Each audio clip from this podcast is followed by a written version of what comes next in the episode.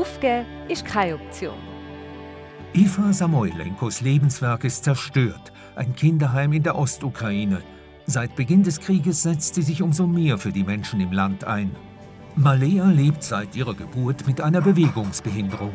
Doch das hält das abenteuerlustige Mädchen nicht von einem erfüllten Leben ab. Kämpferherz im Fenster zum Sonntag.